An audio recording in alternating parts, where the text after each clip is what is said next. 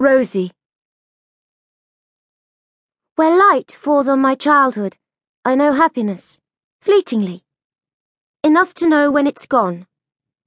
I remember a day in London, Mummy's eyes bright as she does up my shoes and brushes my hair, telling me we'll have the best day ever, she says. Crouching down, taking my hand in hers, her eyes sparkling their brightness catching mine. Like all the best days, it's just us.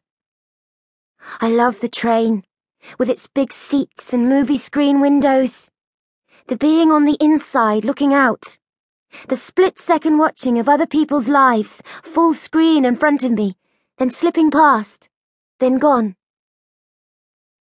When we get there, Mummy takes my hand. I'll show you something special she tells me in that voice that makes my heart burst with excitement. It's new, Rosanna. You're so lucky to do this. I hear people talking about it as we join the back of a long queue. London Eye.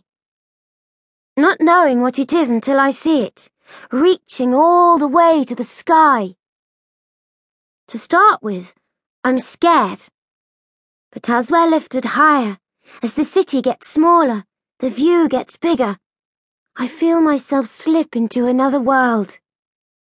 I wonder if all cities are like this, full of other worlds.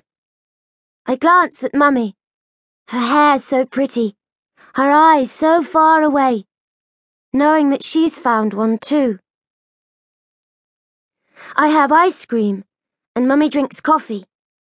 We go shopping. But then Mummy says we have to go somewhere, meet someone, a good friend. I don't want to meet Mummy's friend. I want to keep this day just for us. But she says we have to. Now, Rosanna, I can't be late. I remember thinking, it can't be a good friend, because good friends don't mind if you're a tiny bit late.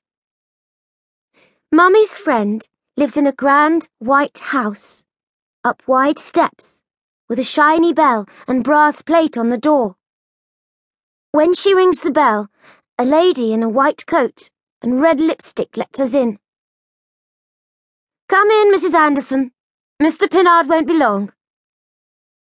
We wait in a room on a velvet sofa, opposite a tank full of tiny fish that ripple it with colour, looking at the pictures on the walls of beautiful women who don't smile who are perfect. Until the man comes in.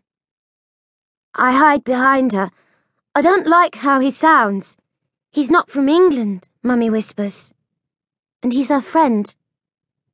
I can tell from how he kisses her cheek, smiles into her eyes, tells her how beautiful she looks, how she calls him Jean. He calls her Joanna, tells her the scars have healed so well, are so small, he can't see them. How he leans down, shakes my hand, says how pleased he is to meet me. Only, when his eyes wander over my face, down my body, I curl up inside, stare up into cold blue eyes. I don't know why we're here. Then Mummy goes with him into another room, telling me to wait on my own with the fish. They're so pretty, Rosanna.